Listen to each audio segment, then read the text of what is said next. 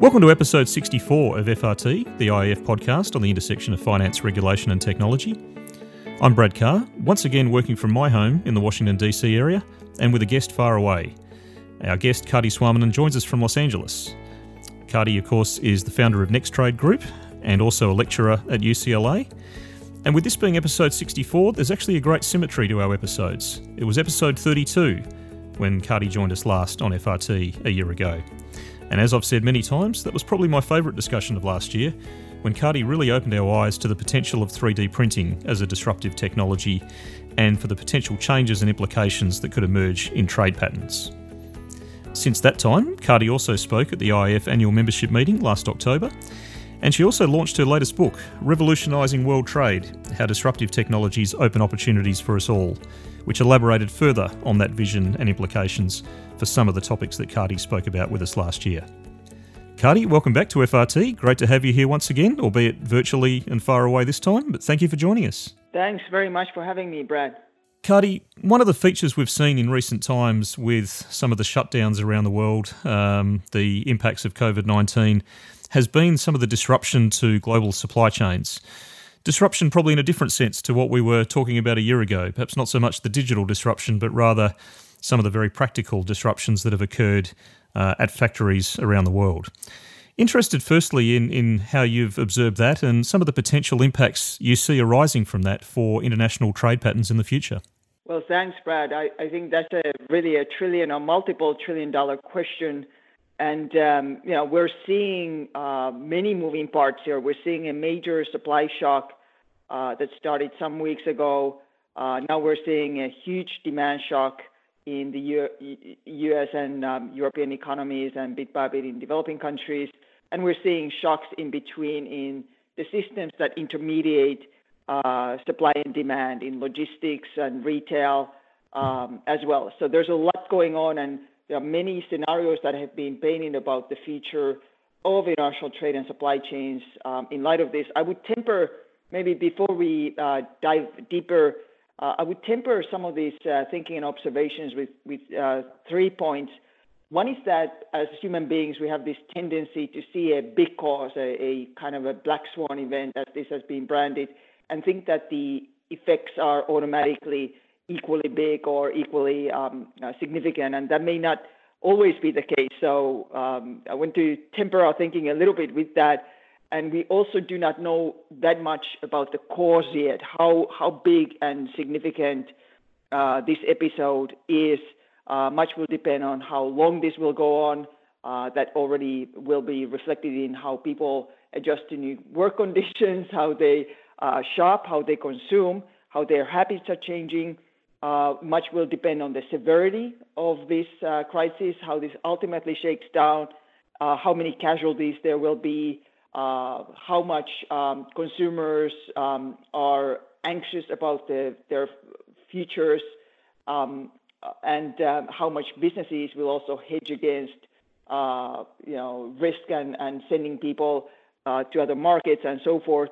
And then how governments will respond. we're seeing some positive things like tariff cuts potentially in the U.S.-China trade relationship, uh, tariff cuts and kind of tariff holidays for medical supplies in countries like uh, Brazil. And of course, there's a, a, call from G20 also to keep trade lanes open and and uh, enable fluid um, supply chains. So it, there are some positive responses, and then of course we are we're concerned about some potential geopolitical uh, responses that may be going in the other direction. So th- there's a lot of moving parts, and we don't know yet exactly what the course uh, will look like. And by virtue of that, I think you know people who are forecasting effects on trade and supply chains will uh, will um, you know need to present kind of ranges of, of potential outcomes. Uh, there are of course also kind of structural fundamentals uh, and policy factors that were already in place. You know some trade tensions um, in the past, as well as the, the quest for kind of shortening uh, supply chains uh, through digitization and automation that, that will, will play a role here. So not everything that happens uh, tomorrow will be caused by the crisis. There were already things that were in place. But to go to the kind of supply and, and demand side. So on the supply side, you know, China is of course everywhere in um, America's supply chains and global supply chains if not as tier one supplier to any one company, then in tiers two or three. And um, I saw some uh, recent data from Dun and Bradstreet that said that uh, 51,000 companies around the world have one or more tier um, uh, one supplier uh, in the impacted regions in China.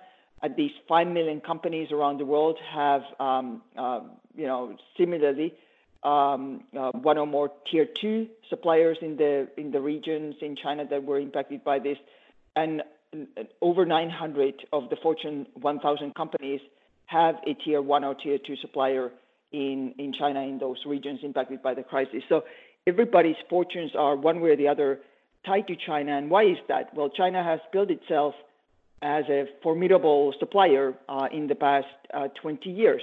When you look at China's um, imported parts and components, i.e., what it, China kind of sourced from the rest of the world, those dropped as a, as a share of kind of China's China's exports and China's value add from 60% to 35% in 1995 to 2015. That uh, and that data suggests that China was making more parts and components at home. It basically repatriated, if you will, or supply chains and brought up uh, its own supply uh, base in China. And we're seeing similar trends in Latin American and European uh, manufacturing, also in, say, Mexico and Poland. Uh, there's a more robust supplier base in those countries than in the 1990s. But um, because China has been so so central uh, to uh, global supply chains in, in goods, uh, this disruption has been uh, really very significant on the on the supply side and impacting so many companies. For for majority of U.S. businesses, as I've been seeing the data and some surveys, lead times have basically doubled as a result of the the supply backlogs in in China. And of course, this is compounded now by the shortage of air and ocean freight options. So most companies are experiencing delays. They are uh, having difficulty getting supply chain information from China. Where is my stuff? When do I get it? And so forth. Um, at the same time, you know, I think as um, um, you know, I would say like the most uh, immediate knee-jerk reaction for companies and probably a lot of people that are listening to this is that well, you know, we'll need to diversify away from China uh, in light of this uh, high dependency uh, on Chinese market and Chinese suppliers. And that trend was, of course, already occurring before uh, this COVID um, uh, crisis, and it will probably uh, accentuate um, as we go forward. At the same time, you know, the spotlight has been on China, and of course, by virtue of that, um, by virtue of the high uh, dependency on China, we see the flaws uh, in China first. Um, and my question has been, well, would it be better elsewhere? What if you know um, uh, we were in, focused on some other markets, say in Southeast Asia or India? Is there a better infrastructure there to combat a crisis like this that is now hitting those economies? So, so perhaps in the shorter run, you know, China's production is coming back um, Chinese um, uh, regions that are not close to the Wuhan region are already recovering. They're already 100%, some of them in production. Uh, China may yet become the kind of medical supplier uh, of the, the, the, world in the near term. And a lot of companies are probably, you know, wanting to see how supply recovers in China and, and uh, get their orders um, uh, in ships and, and coming that they've started. So uh, that being said, of course, there are frictions in China still. The kind of travel for engineers is restricted, and companies outside China just can't send people there. And and then uh, Chinese are also exercising caution inside their economy. But but I think in the short run, you know, probably a lot of people will just resume doing what they're doing in China, since China is now back and um, uh, recovering, and everybody else is uh, heading uh, to the crisis, uh, so to speak in the longer run, I would say on the supply side, you know, companies have been always wanting uh, better cost, better quality, better delivery, and that's what they've been seeking from their supply chains. Um, and um, uh, you know, at the same time, there have been you know, new markets. Uh, India uh, is a growing market for electronics, for instance, and companies are looking to grow and go and uh, produce more in India just because of the structural uh, factors. So there'll be some changes, there'll be some diversification probably in, in supply chains in the beginning of the supply. Um, and companies will probably focus more on the famous kind of three R's, the kind of resilience, responsiveness, reconfigurability of supply chains than, than uh, in the past. But if we think of the Japanese tsunami, uh, you know, some years ago, what happened after that uh, when companies were similarly concerned about um, uh, supply shocks. Uh, didn't have not that much happened at the end of the day. Companies beefed up beefed up on their inventories, but they kind of kept the supply chains um, as they were, and production was was back. So it could be that uh, you know we don't see very dramatic, uh, drastic changes. What I do think is going to be five things will probably happen um, as I've listed them out and thought about, this. One is probably this uh, quest for use of technology in manufacturing, distributed manufacturing, additive manufacturing is probably going to be more interesting and companies pulling production back within four walls now that technology is there to help them do that. The second is uh, that services um, trade may globalize even further. This crisis may uh, socialize companies more and more to working remotely with service providers, uh, teleworking, and so forth. And we already saw major changes in um, increases in trading services before the crisis, and perhaps now trading kind of value-added services with, say, India or Brazil or Mexico will will grow as a share of uh, world trade. Uh, I'm also believing companies are probably funding their technology teams uh, more and more to find new solutions to digitize processes and to develop and deliver services. And this may amplify the kind of trading services, uh, digitization of, of trade um, that, Brad, you're very focused on.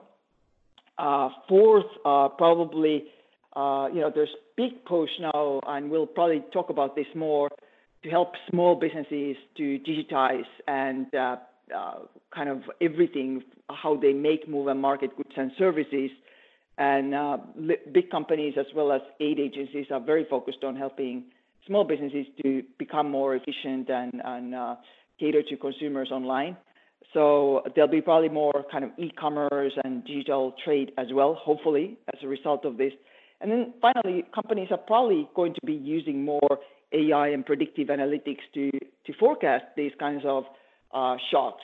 This crisis wasn't necessarily a black swan event. The medical community knew very well of this, and the WHO had identified a couple of years ago so-called disease X that there would be a pandemic of this nature emerging, uh, most likely from China. Uh, so the medical community already understood um, uh, these uh, risks, uh, but they were not necessarily kind of factored in and didn't register necessarily with the broader uh, economy. So on the on the supply side, that's that's what I'm uh, seeing. The demand side is very tough, and the demand side will, of course, arbitrate the the recovery.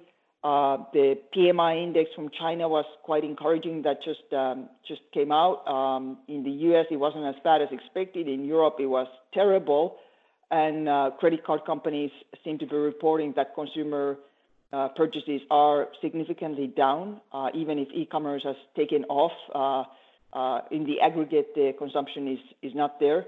And we have this huge uh, demand shock now in Europe, US, developing countries, to the extent it continues, and to the extent that nobody wants to buy more from China, then there'll be a commodity shock as well. So I think, you know, down the road, developing countries will be really, can be really uh, hurt from this. So I hope as a, as a result of this, you know, the demand side is, is difficult to forecast, but but um, hopefully there'll be reductions in tariffs and kind of negative trade measures on medical equipment, uh, food, certainly agricultural. That would be a fantastic uh, silver lining, if any, if we could reduce um, uh, tariffs and, and, trade barriers on agricultural products.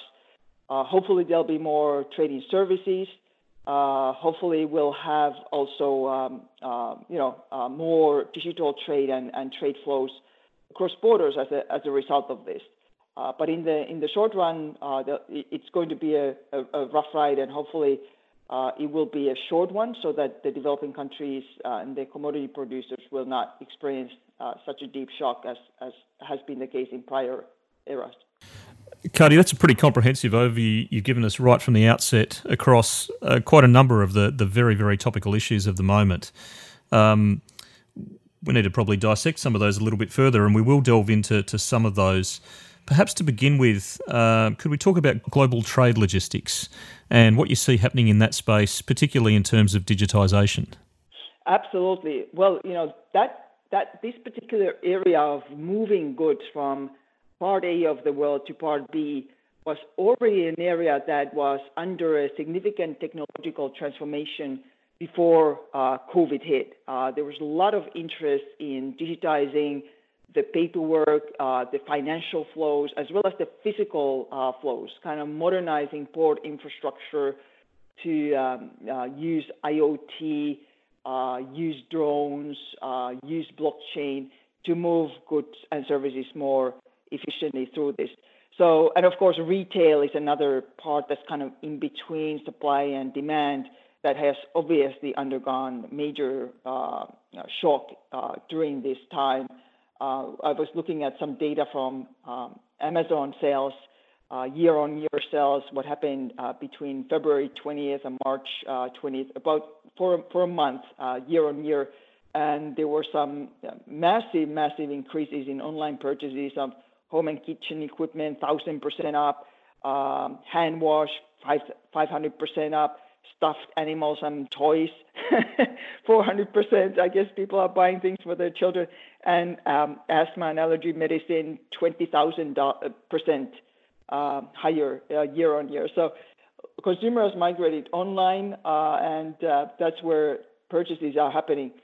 I, am seeing kind of three things that are super interesting in the boards, uh, ports, uh, borders, customs, the logistics um, chain that are also kind of sad, but also can herald a, a new era of more efficiencies in logistics.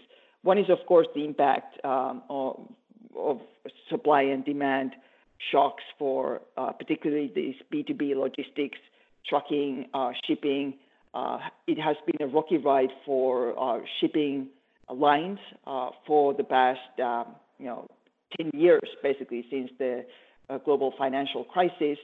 Uh, and um, the future is also uh, rather rough for them.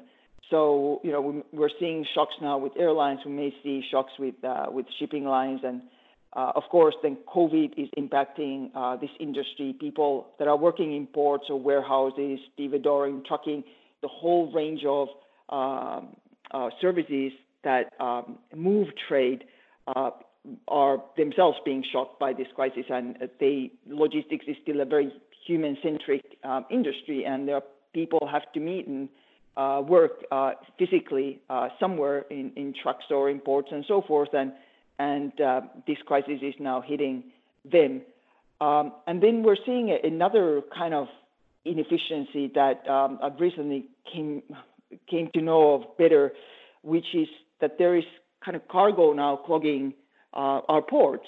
Um, in the U.S., a lot of the retailers, the big ones, if you think of Macy's or Nordstrom or or um, you know Bed Bath and Beyond, these kinds of household uh, brands have made orders before the crisis hit, and then um, saw some of their orders canceled, but they had already uh, made the orders with China, and the supply was coming, and it wasn't in ships, and now they're struggling to warehouse it, and so ports are full of things and packages and parcels and containers that have come from all around the world.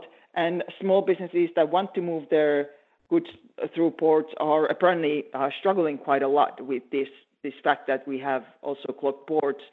And um, it seems that the Federal Maritime Commission in the U.S. has really paid attention to this and said that one of the things that they would like to see is more technology use and uh, streamlining of the logistics and port infrastructure so that uh, we will be able to overcome these kinds of uh, sudden bottlenecks uh, in ports.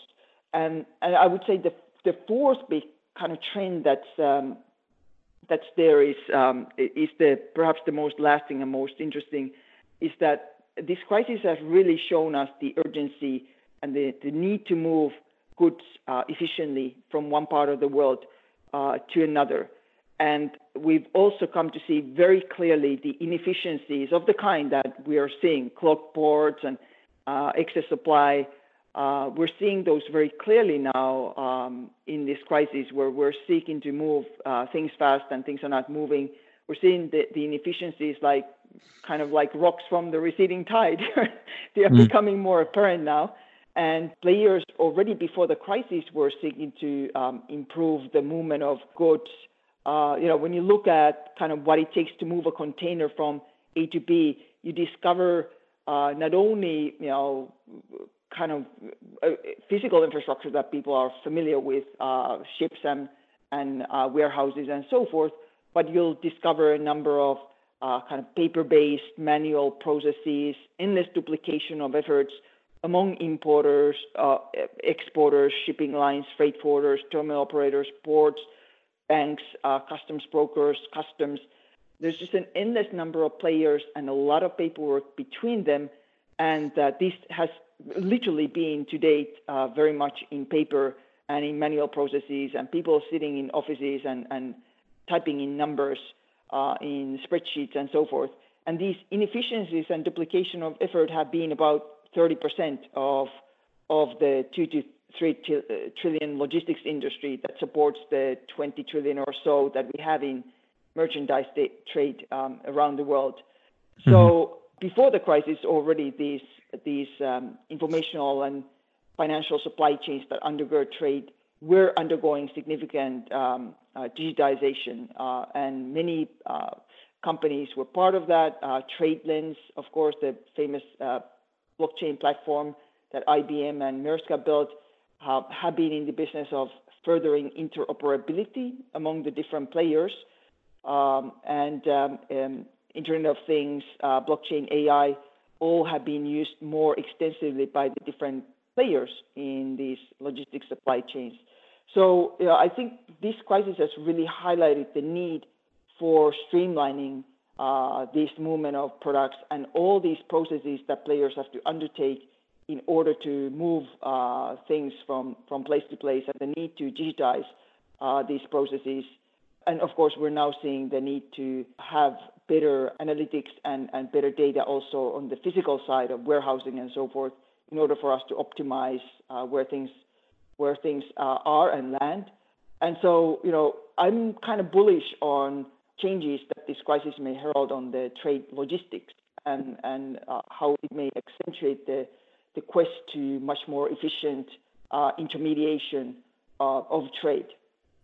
And I think that aligns with a, a, comment you made earlier, and, and one I certainly adhere to that some of what we're seeing with COVID 19 will be an accelerant or an amplifier for some of the trends that were already there or already waiting to happen.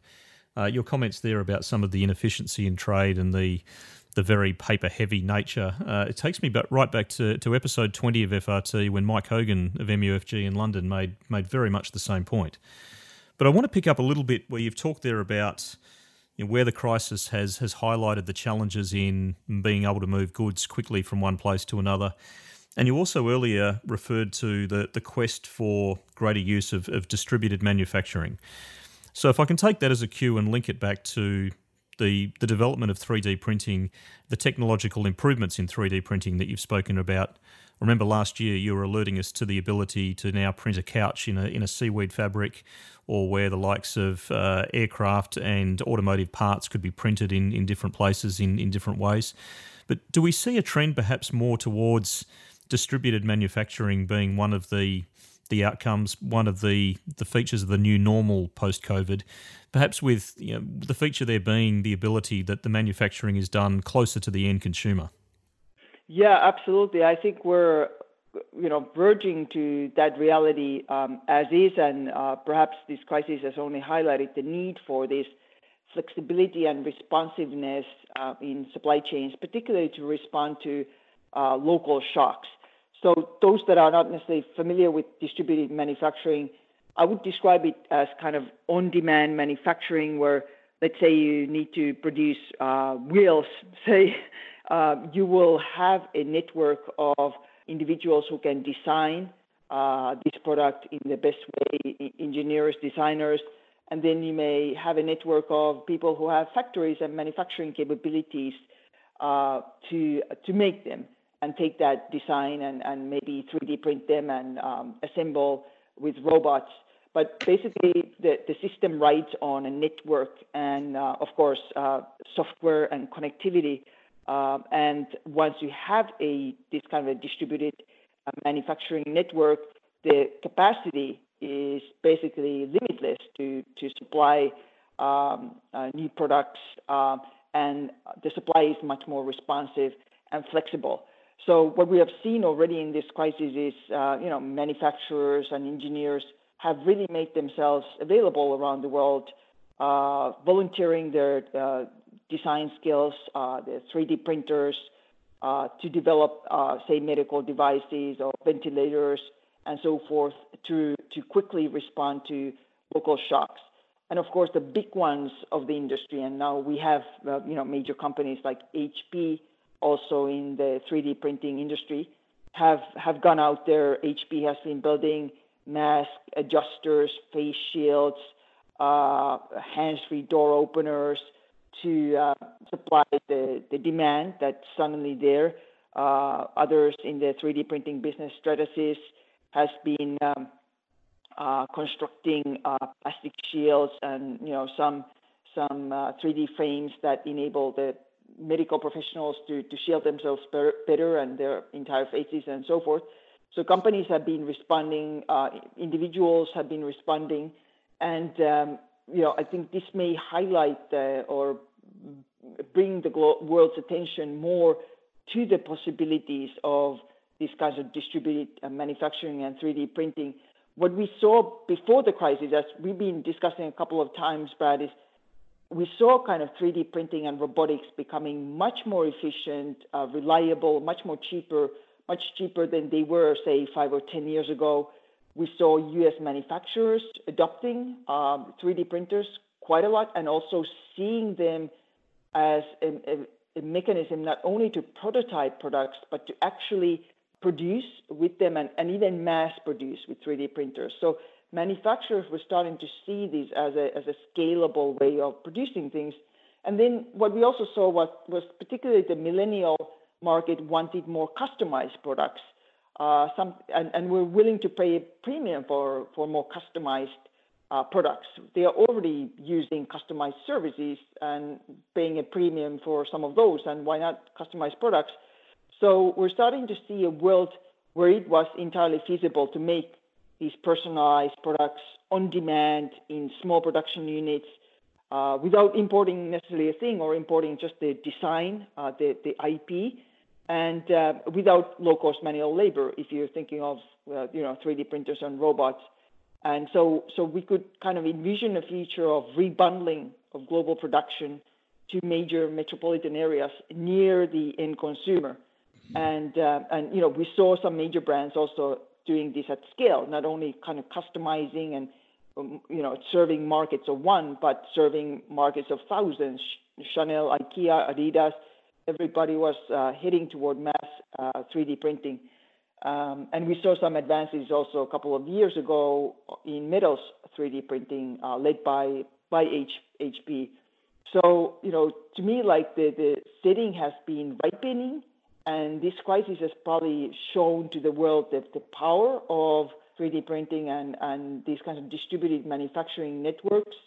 And we'll, we'll need to see what the impact is. You know, uh, just the mere fact that they're being used now or being put to use doesn't necessarily mean that they were fantastic. There's probably room to improve, uh, and we'll need to assess that. But uh, but there there's probably more um, tendency toward these kinds of distributed production that was already there and, and now only will amplify.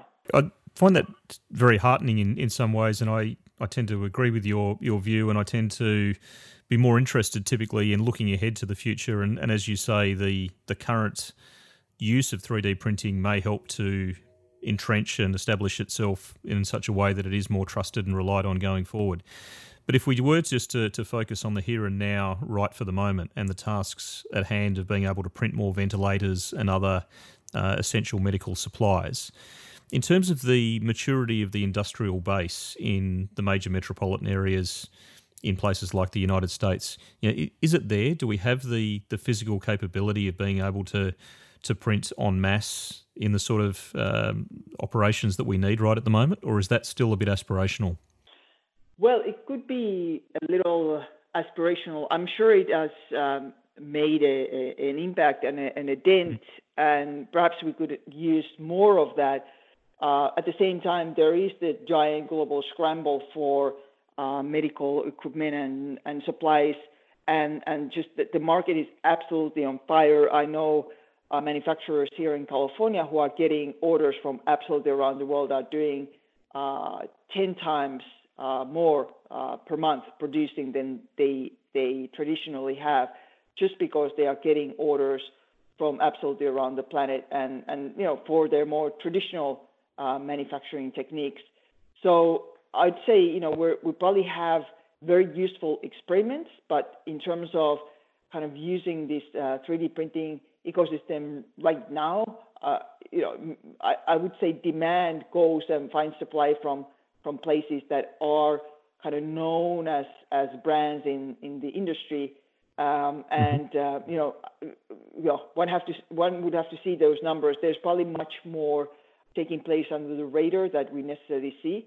But you know, if you're um, say 3M, uh, you're a global brand, and everybody wants your product right now uh, and they know that you can produce uh, a lot at scale. And we've seen major American companies step up, you know, General Motors and others, Tesla, to produce ventilators. So it could be that we're leveraging kind of the known companies now, but uh, but perhaps you know we can after this shakes out, we can see what the impact of these kind of more individual uh, uh, shops has been, uh, and um, and there's probably much more there that meets the eye. Now, of course, you know, for us to truly scale uh, this kind of distributed manufacturing, there needs to be things like better better definition of things like IP protection, of of standards, of the quality of the product. Um, I know U.S. Navy was uh, experimenting a couple of years ago on putting 3D printed parts and components on blockchain to help the end consumer understand where those parts came from and kind of have a quality stamp, if you will, uh, because you can you can imagine that this is also vulnerable to providers that don't necessarily manufacture, make 3D uh, printed uh, parts, components, uh, products uh, to to meet certain quality standards that I'm I'm sure are required by the medical community. So, so there are things probably still to to work through the promise is definitely there. I'm sure there's much more uptake than perhaps even we're seeing in kind of data and reports. And um, and uh, definitely, you know, the, the, future future is probably going in that direction anyway, uh, since we want to reduce reliance on on uh, kind of the Chinese suppliers and you know shorten the supply chain so that we get goods uh, faster to where they need to go um, and, and, overcome some of the frictions that we have seen with the globalization of the past uh, 30 years in, in moving things and managing trade costs and managing tariffs and, and customs. So, so, there are many push factors, I think, that will herald this era of more distributed manufacturing, both technology uh, uh, and, and, policy. And perhaps this, this event has now really shown us the, the need for, for this as well. Kati, you've been very generous with your time already and time and your insights with us already. I'm just going to ask you one final question. Um, you've talked a little about the the various trends that where the COVID reality becomes an accelerant, and I, I certainly agree with you on many fronts. I want to throw out a few examples of perhaps some specific technology um, platforms or initiatives that this might be an accelerant for, and perhaps get your reaction on on what you see as perhaps the the greatest new trend that we might see emerge. Um, you touched earlier on e commerce as one example, and I know, of course, there's an important historical lesson of Alibaba that really emerged during the SARS crisis of 2002 2004 for similar reasons, where people didn't want to have human contact when, when making purchases. I think there's perhaps an acceleration of the cashless economy, um, of the use of cloud and also perhaps of things like autonomous vehicles and drone delivery. And I noticed one of the, the excellent chapters in your book, chapter five, is on driverless, driverless delivery door to door. But if I just throw out those as examples, or, or perhaps others that, that you think of, you know, where, where should we most be looking for some of the, the trends, the new initiatives that are going to be most accelerated by what we're currently going through? Yeah, it's a super good question. And, you know, this is an area, um, in addition to kind of uh, the trade logistics, where I see a huge amount of interest and action now. Uh, partly, of course, because consumer is more and more buying online. Nobody wants to go to stores now, and Amazon is hiring um, 100,000 new warehouse uh, employees and distributors. And um, probably uh, consumers will get a taste for online shopping and even buying their groceries and so forth online by by virtue of this crisis. Probably certainly the generations that are maybe in their 40s, 50s, 60s, uh, 70s, and, and older are probably going to be using um, e-commerce more. So I see the demand side there as as uh, very uh, you know already very ripe, but even even more uh, interested in online shopping than before. On the uh, supply side, when I speak with uh, my company's clients, which are kind of technology companies, uh, Fortune 500s, and with aid agencies like um, USAID and World Bank and others, there is on all sides keen interest to digitize, particularly the smaller businesses. The digitization of smaller businesses, uh, um, uh, marketing, uh, movement of goods, uh, uh, payments, as you said, uh, Brad, is now becoming kind of the thing that governments believe that will will in part help um, small businesses weather this crisis, and then will help them thrive after after the crisis as well. There's a tremendous amount of interest I think, in these digital technologies from the point of view of, of helping uh, small business in particular, uh, since uh, they employ, uh, you know, easily 90% of uh, people in, in their in various economies around the world are really the, the backbone of economic growth and development, but are also very fragile and uh, very mm. vulnerable to crises like this. And so governments are scrambling to figure out how to help them, uh, how to finance them, and so forth. And e-commerce, uh, these kind of uh, digital payments, as well as new delivery systems, including drone delivery, are emerging as the as the real winner uh, in this that everybody seems to be now focused on. And again, the trend was already there. Uh, now it's something that people say we're ready. We have the technology. Uh, we governments appreciate the opportunity of, of e-commerce, for instance, to enable small businesses to reach customers uh, beyond their their countries um, as well, and, and to export and, and grow. And we've seen that from from data that uh, companies that are selling on uh, global online marketplaces uh, like Alibaba or, or Amazon or eBay are uh, far likelier to export and, and grow than companies that are you know perhaps uh, using Facebook or whatnot, but not not uh, truly selling hmm. uh, online and transacting. So so definitely, I, I see a, a huge uh, trend toward um, e-commerce adoption, and I'm, I'm sure like small businesses themselves uh, around the world are coming to the realization that something has to change in their uh, way of, of doing business, and, and there's time to create themselves more as kind of formal online sellers on the cashless economy, kind of touchless payments, contactless payments, all of this is also uh, accentuating. I think big companies that are in this space are looking to offer a wider range of solutions and, and you know offer their solutions that they already have uh, in in new markets. Essentially, plug the solutions that do exist in new spaces and new segments, um, and, uh, and, and there is kind of capacity already there. It's just a matter of finding now the right uh, right applications. And then you know drone delivery. Um, one could immediately see that you know if we are starting to have medicine and vaccine for this crisis that we could use uh, drone delivery to bring those remedies to uh, remote regions and so forth. Uh, drone delivery has been used quite a lot already in places like Africa to to reach um, remote populations for medical supplies, uh, for medicine, uh, for blood infusions and things like that. Uh, and, and it will probably be more in the cards, if you will, in these kinds of regions with this crisis. UPS is rolling out fantastic initiatives also to use drone delivery just more in, in you know advanced economies and, and the United States and so forth. Um, and this crisis will probably um, you know, only amplify all those plans that Amazon and, mm. and the de- express delivery companies have had to to leverage kind of autonomous, autonomous vehicle fleet, whatever that looks like. Part of that is is drones to deliver uh, goods and services. So as you know, consumers are going more and more online.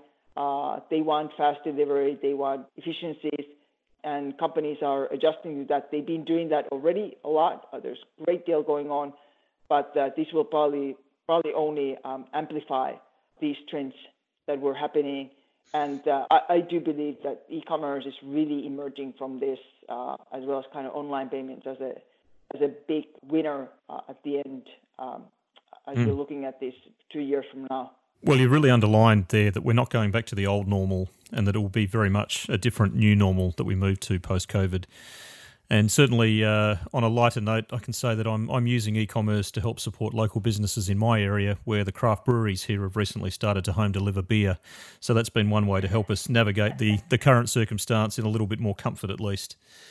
Um, Kati, thank you for all of the great insights that you've shared with us once again here on FRT. There's plenty of great insights. Uh, I really recommend to our listeners your book, Revolutionising World Trade How Disruptive Technologies Open Opportunities for All. Um, if I can just highlight a couple of things that I thought really resonated from our discussion. Um, I like the three R's that you talked about of supply chains the resilience, responsiveness, and reconfiguration.